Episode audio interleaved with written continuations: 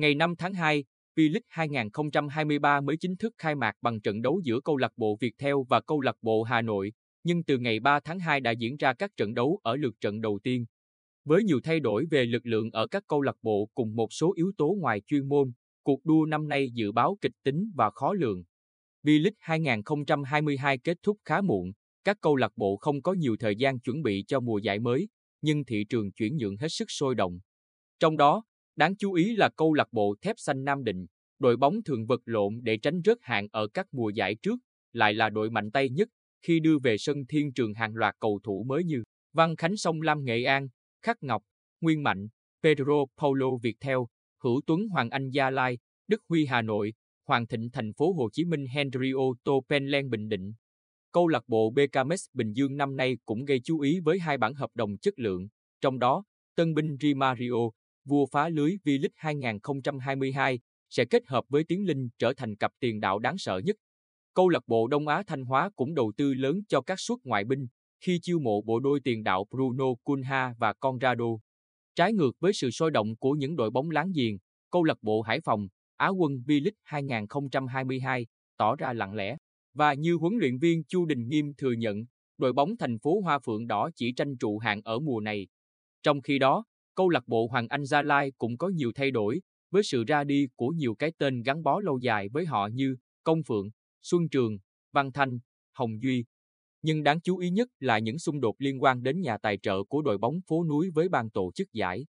Trong công văn gửi VPF ngày 30 tháng 1, đại diện câu lạc bộ Hoàng Anh Gia Lai để ngỏ khả năng không tham gia giải vì không đảm bảo tài chính nếu họ không đạt được thỏa thuận với nhà tài trợ. Một trong những câu lạc bộ có nhiều thay đổi về lực lượng nhất chính là Tô Penlen Bình Định. Khi đơn vị chủ quản chấm dứt hợp đồng với hàng loạt cầu thủ đã cùng đội bóng này giành huy chương đồng V-League và huy chương bạc cúp quốc gia mùa giải trước.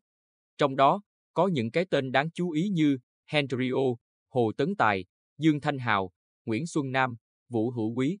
Cùng với việc đưa về sân quy nhân một số gương mặt mới, ban huấn luyện đội bóng đất võ đã đôn nhiều cầu thủ trẻ đạt yêu cầu về chuyên môn lên.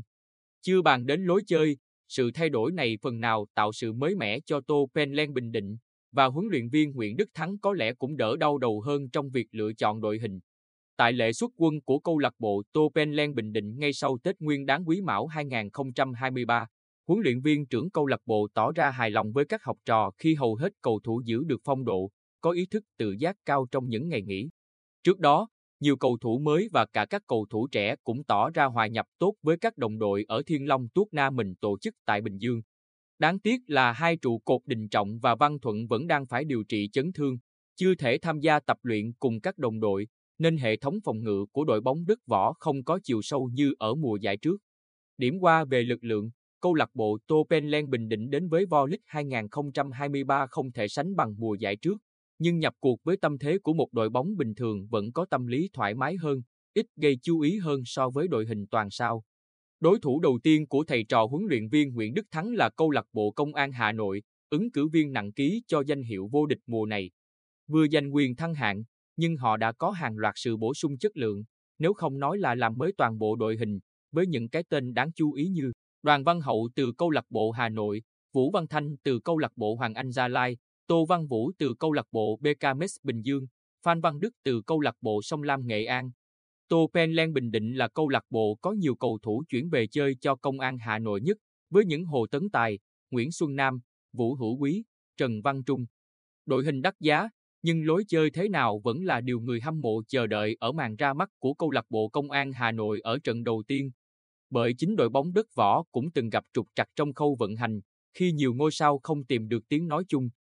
Phải hành quân đến sân hàng đẩy trong tiết trời lạnh giá là trở ngại không nhỏ cho câu lạc bộ Tô Bình Định. Nhưng với khí thế mới cùng sự quyết tâm cao, hy vọng thầy trò huấn luyện viên Đức Thắng sẽ giành được kết quả thuận lợi, tạo đà tâm lý tốt cho mùa giải mới.